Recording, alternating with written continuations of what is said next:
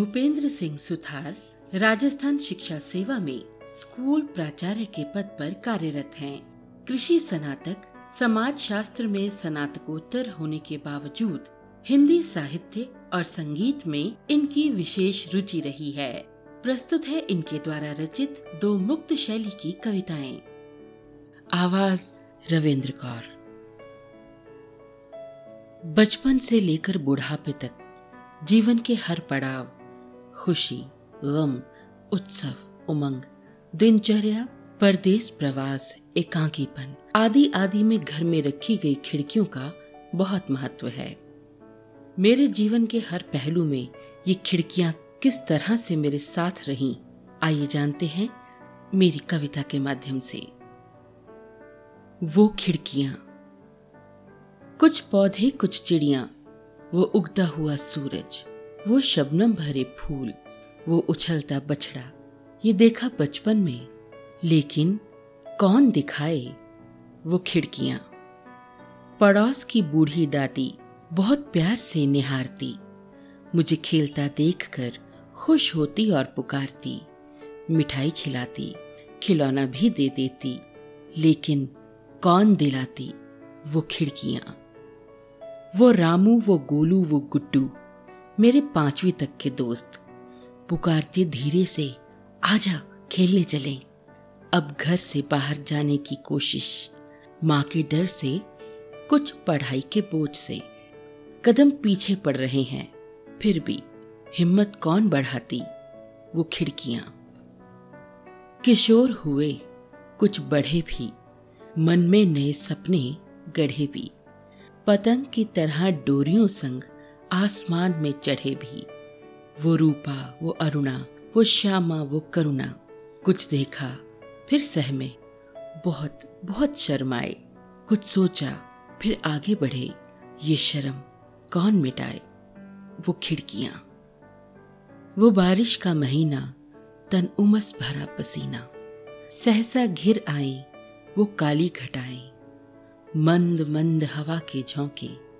छोटी बूंदे पानी की रुक रुक कर गिरने लग जाएँ, राहत सी मिल जाए ये राहत कौन दिलाए वो खिड़कियाँ। वो हवेली एक वधु नवेली अल्हादित सिंगार के मन से काली घटा समकेश राशि को बिखराए फिर लहराए ऐसे में मेरा अशांत अशांत मुझे अपने घर जाने को कह जाए। परदेश में ये कौन उकसाए? वो खिड़कियाँ। परदेश पधारे पिया जी बाट जो रही सुनैनी। अब देर न करो, जल्दी आओ।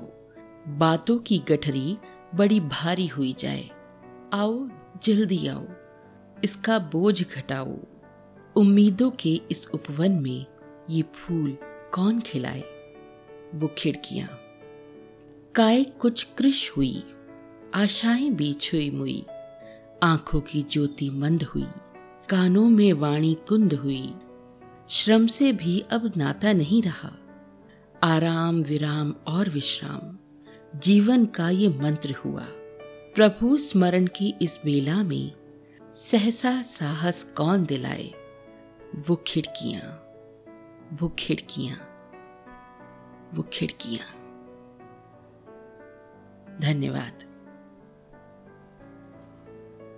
जेठ की तपती दोपहरी। कवि भूपेंद्र सुथार, संगारिया राजस्थान। आवाज़ रविंद्र कौर। जेठ की तपती दोपहरी तुझमें भी कितना आनंद आता है।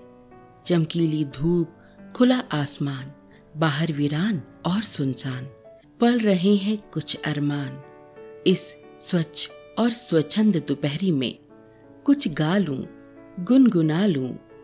या लिख डालूं कुछ काव्य पंक्तियाँ मेरे अतीत पर। जेठ की दोपहरी में बचपन बीता, उन पीपल के पेड़ों के साथ। कभी उसकी छाया में खेलना, कभी चढ़ जाना शाखाओं पर, कभी छिप जाना किसी सूने मकान में। दोस्तों का ढूंढना आवाज़ लगाकर। उधर बूढ़े नाई की दुकान पर बज रहे रेडियो पर वो गाना।